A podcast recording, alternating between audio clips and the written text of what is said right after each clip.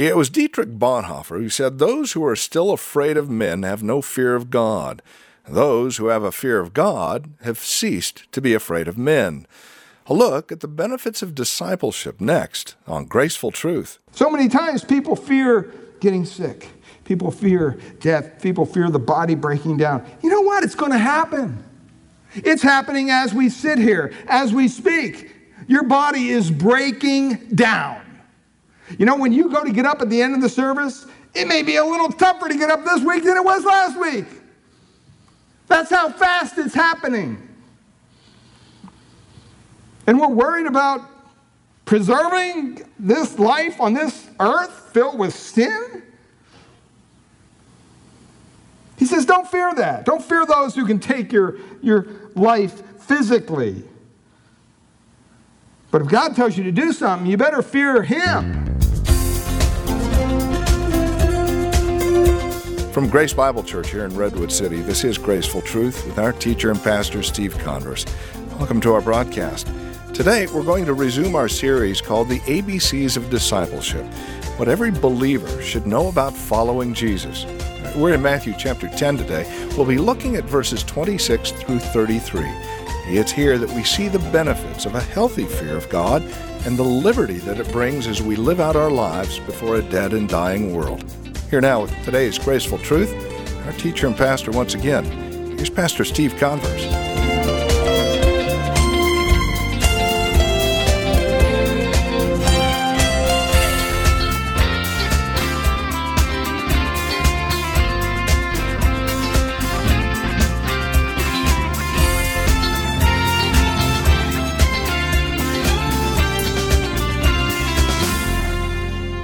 Disciple knows he'll be vindicated. Secondly, a disciple fears God more than man. A disciple fears God more than man. Verses 27 and 28. Whatever I tell you in the dark, speak in the light, and whatever you hear in the ear, preach on the housetops. And do not fear those who kill the body, but cannot kill the soul, but rather fear him who is able to destroy both the body and the soul in hell. See, a person who truly worships and fears God does not fear man. It just, does, it just doesn't go together. And you know that because, first of all, they keep nothing secret. You know, there's no secrets in Christianity. What Jesus has told us, we're to tell others. We're to give the message of the gospel in its entirety, just as we received it. At the time of Jesus, when the rabbis would teach their students on reading the Torah and different things, you know, they'd be in front of people, and the rabbi would stand here, and the student would stand here. And the, the, it would be kind of like a, a a teaching time. And there'd be people out there, and the student would listen as the rabbi would lean over and say, Okay, here's what I want you to say. Say this. And he'd say it real quiet so nobody else could hear. And then the pupil would say whatever the rabbi said in his ear. Only he heard it. But he was to proclaim it to the whole synagogue who was gathered there. See, they understood that contextually and, and in their culture. That's what Jesus is talking about here. That young man would repeat exactly what he was told. And the Lord used that picture to show how disciples were to openly speak what they had been told privately. So when we come to Christ and God tells us through His Word that, hey, you know, I want you to go share this with other people, we're to do it boldly by keeping nothing secret, by telling everybody. He said, When I tell you in darkness, what I tell you in the darkness, speak in the light. What you hear in the ear, proclaim from the rooftops or the housetops. In other words, he set no restrictions on what his disciples were to share with the lost and the dying of the world. They're to hold nothing back. So many times we hold back, don't we, when we're sharing Christ? We just hold back. With the fear factor, we got other things going on, and we just hold back. We restrain ourselves from telling people the truth about things like sin, about things like repentance and hell and heaven and Christ and the blood of Christ and, and all these things. We don't want to use certain phrases because we're afraid we'll offend somebody. And oftentimes, when it comes to evangelism, we start our conversation with somebody, well, would you like to be happy? don't you want to be happy in life? Happy, happy in Jesus. Where do you see that in Matthew 10? Being thrown into a pack of wolves doesn't sound too happy to me. Would you like to have all your problems solved and go to heaven forever? I mean, you'd have to be a total moron to say no to that question. Would you like to experience true love? See, those who ask such questions think that somehow we're going to make Jesus so desirable. Oh, they just can't help themselves. Where do I sign up? Yeah, I want to follow Jesus. That sounds so good. And that's why our churches are full of people who think they know Christ. They have never counted the cost. They probably never even repented of their sin because nobody ever told them to repent of their sin. Nobody ever told them about righteous living and holy living and living like the Savior lived. So they make some profession of faith. They raise a hand or they sign a card or they walk down an aisle thinking that somehow that makes them a Christian. That doesn't make you a Christian. Show me in the Bible where that makes you a Christian. Doesn't. You won't find it. As a matter of fact, those things can all be manipulated. I bet you I could turn on the emotions even today, and by the end of the service, have several people walking down the aisle. What good is that? If I'm just playing to your emotions, that's all I'm playing to. If God's not truly speaking to your heart, if God's not truly convicting you of the sin in your life, you know, I can make you feel however you want. It's not going to do any good.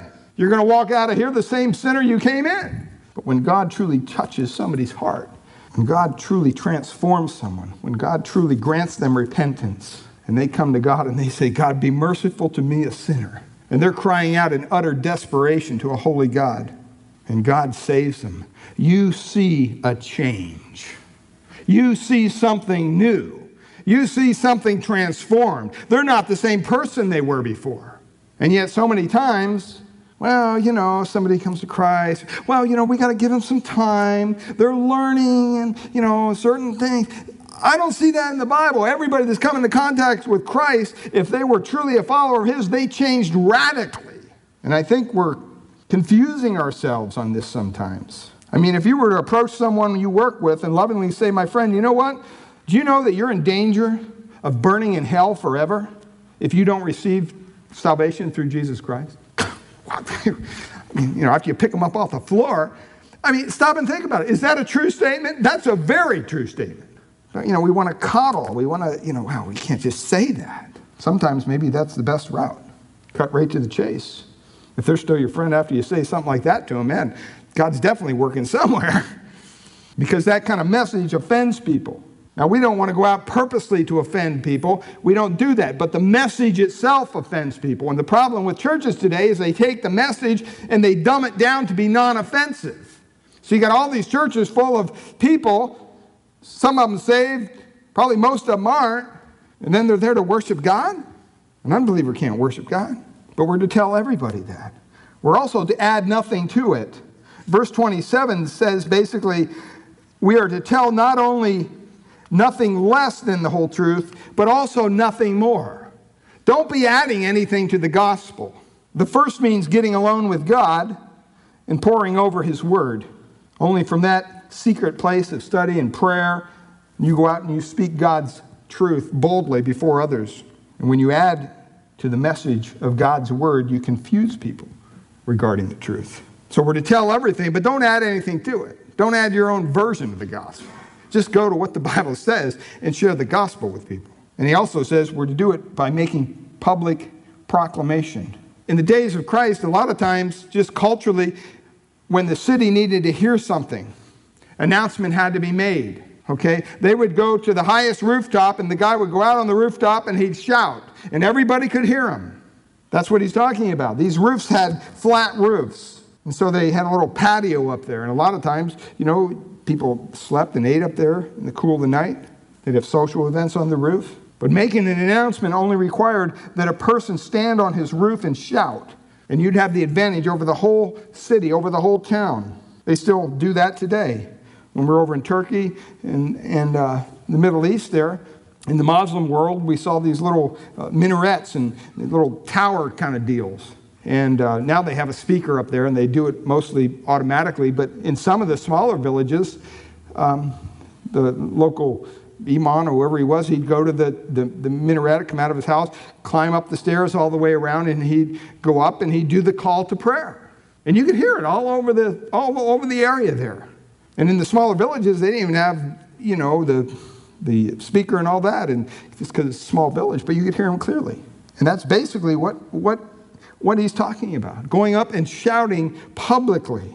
So, not just telling everything, not adding anything, anything to it, making public proclamation, but also you got to be willing to pay the price. See, there's a price to be paid, beloved, when you tell the whole gospel.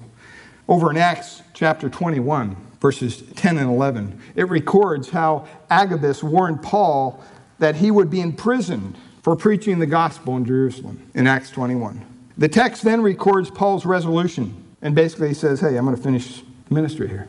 I don't care. You throw me in jail if you want. I'm going to continue to do what God has called me to do. See, Paul's example shows us that the gospel is never to be kept a secret and that there's a price to pay for proclaiming it clearly and loudly and boldly.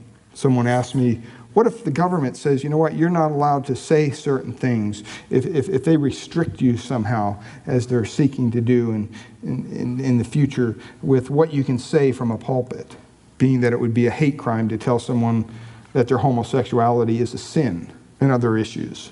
I, I pray that God would give me the grace to just keep on doing what I'm doing. They throw me in jail, they throw me in jail. I mean, it's out of, out of things like that that you see in other countries. The Church of Christ doesn't suffer, it grows. They're more emboldened under persecution. And, beloved, I, I just want you to know that it's coming. It's coming to our country. You may sit here today and say, Oh, I don't think that ever happened. Oh, it will happen. The Bible says it will happen. And if we can't be bold now when we don't have restrictions and everything, you think we're going to be bold when it might cost you your head or your freedom? So we have to remind ourselves that that's what, what God requires us to keep nothing secret. Secondly, to keep things in perspective. Keep things in perspective. Jesus keeps things in perspective. Um, he, he says there clearly, Fear not them who kill the body. See that? But you know what? They're not able to kill the soul, but rather fear him who is able to destroy both the soul and body in hell. Speaking of God. Do you understand? Man can only kill your body. Think about that. So you go out and you share, say that uh, I go down to San Francisco and you're sharing on the streets of San Francisco and you're sharing the gospel and somebody comes up and shoots you in the head. What'd they do? They just gave you a free ride to heaven, right? I mean, it's just a body. Now, I'm not saying we have some suicidal, crazy, you know, wish, but keep it in perspective. So many times people fear getting sick. People fear death. People fear the body breaking down. You know what? It's going to happen. It's happening as we sit here, as we speak. Your body is breaking down. You know, when you go to get up at the end of the service, it may be a little tougher to get up this week than it was last week. That's how fast it's happening. And we're worried about preserving this life on this earth filled with sin? He says, don't fear that. Don't fear those who can take your, your life physically. But if God tells you to do something, you better fear Him. In Philippians 1:21, Paul said, "For to me to live is what?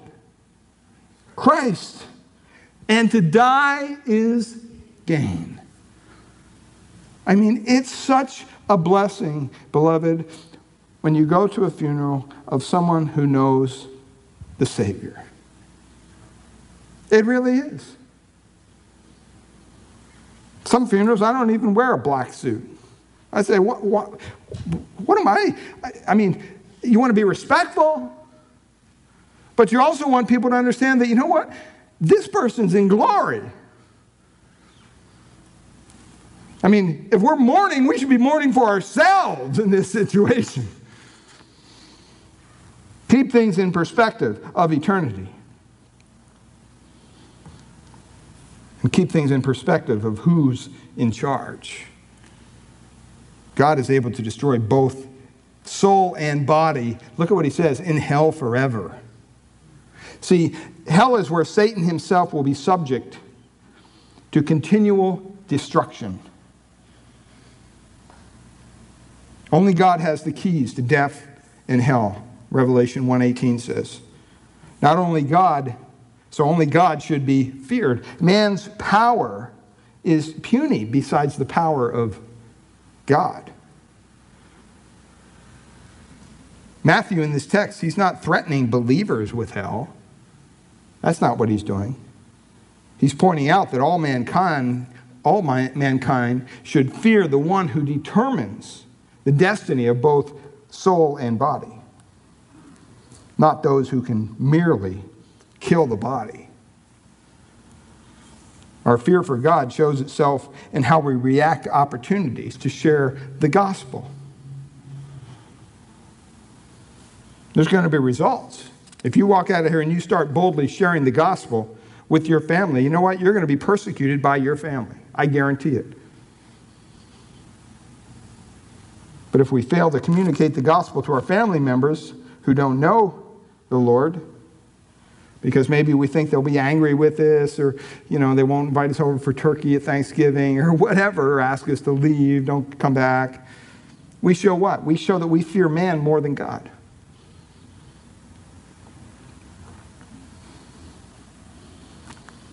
so it's, it's, it's very very important to understand that and some people when you share the gospel with them they say ah, so what i just want to go and burn in hell and life would be over just non-existence that's not what that word means you notice that word destroy in Matthew 10 28. It's an ongoing destruction, it never ends. It's like being tortured for eternity. The same word in 2 Thessalonians 1 9 on, when it says, On them that know not God and that obey not the gospel of our Lord Jesus Christ, who shall be punished with everlasting destruction from the presence of the Lord. See, the destruction of hell is, is, is something that's continual, it's forever. In Matthew 10 28, the Greek word there translated hell is Gehenna, and it was the name of the city dump outside the city, outside of Jerusalem. And Jesus used it to illustrate the terrible nature of hell because in that dump, worms would continue. Have you ever been to a dump? It's disgusting. You got maggots and you got worms, you got all sorts of horrible things in a dump. You can find some neat things too, but mostly it's gross.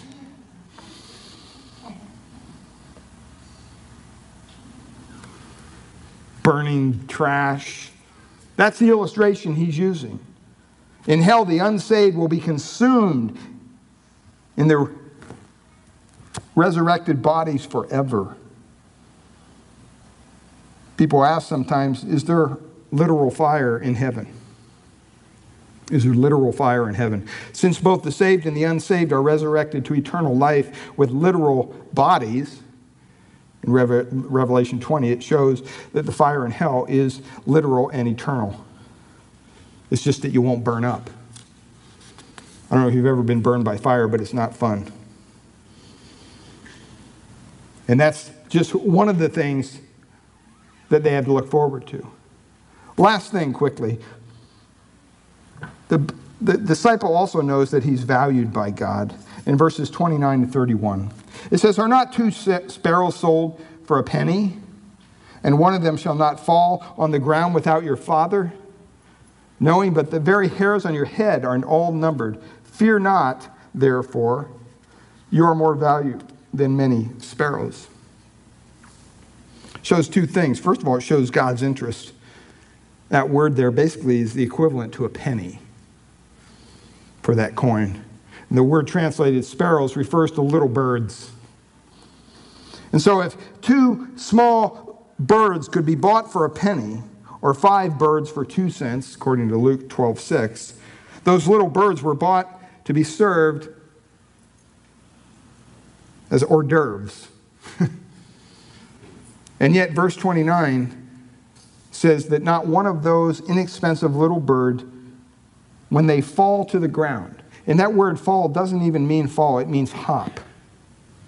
It means every time one of those little birds just hops. You know, we got little birds over here you know, they, they make mess everywhere, like continually cleaning up their mess. It's disgusting. But these little birds hop around. You know, they see me coming, you know, with the hose. You know, they hop away, you know, fly away. But they're always hopping. Every time they hop, God knows. That's just amazing to me. Nothing misses him. His knowledge is just incredible. Something as insignificant as a bird hopping from one branch to the other. And the Bible says God knows about that. He cares about that. And he's relating that to his disciples. God is the father of every disciple. He knows all of us. And he assigns a number to every hair on our heads. Some of them are big, some of them are small. But God knows how many hairs are on our heads. You know, the average person has about 100, 130,000 hairs on their head.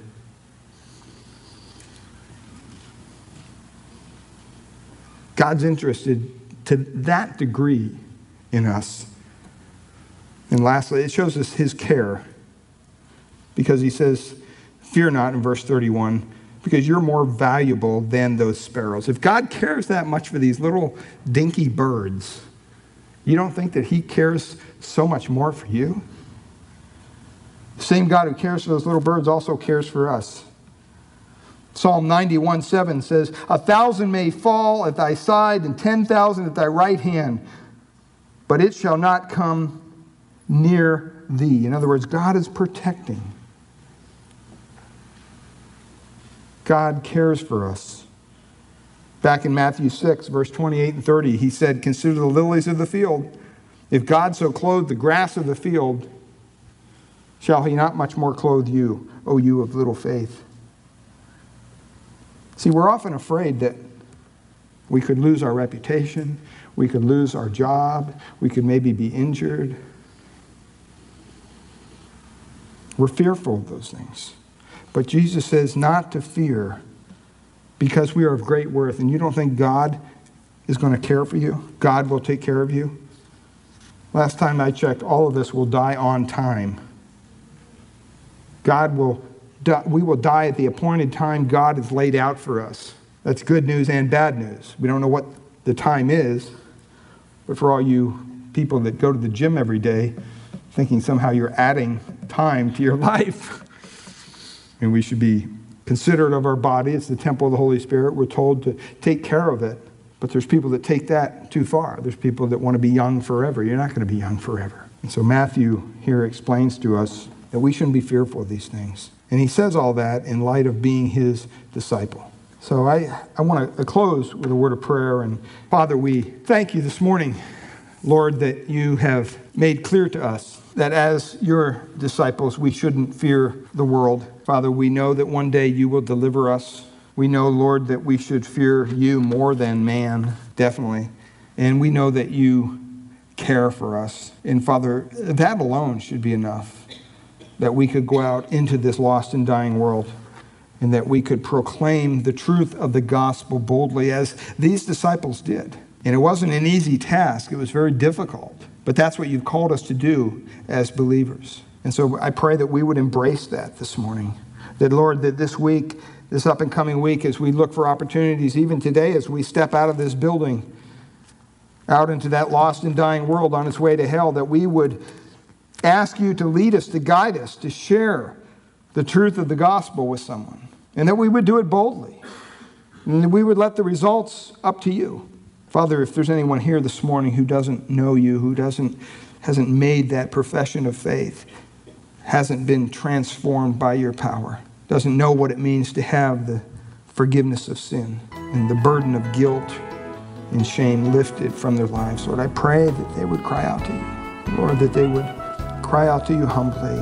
Be merciful to me, a sinner, Lord. And I pray that you would transform their heart and their life as only you can thank you and we praise you in Jesus' precious name.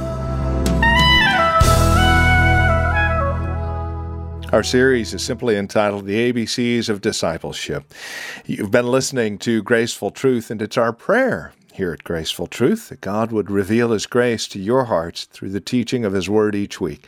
We trust you're currently involved in a Bible teaching church in your area, and if not, we'd love to have you come by and visit us here at Grace Bible Church in Redwood City. We meet each Sunday morning for our praise and worship service at 10 a.m. We offer nursery care and Sunday school classes for our children up to grade 5. If you'd like to encourage us here at Graceful Truth, please give us a call. Here's our phone number 650 366 9923. Again, that's 650 366 9923 or you can visit us on the web at gracefultruth.org. That's gracefultruth.org. If you would like the series, The ABCs of Discipleship, let us know when you contact us. We'd be more than happy to get these into your hands. Again, our series is called The ABCs of Discipleship, taken from Matthew chapter 10. Our phone number once again is 650 366 9923 or visit us online at gracefultruth.org. Thank you for joining us today. Until next time, God bless.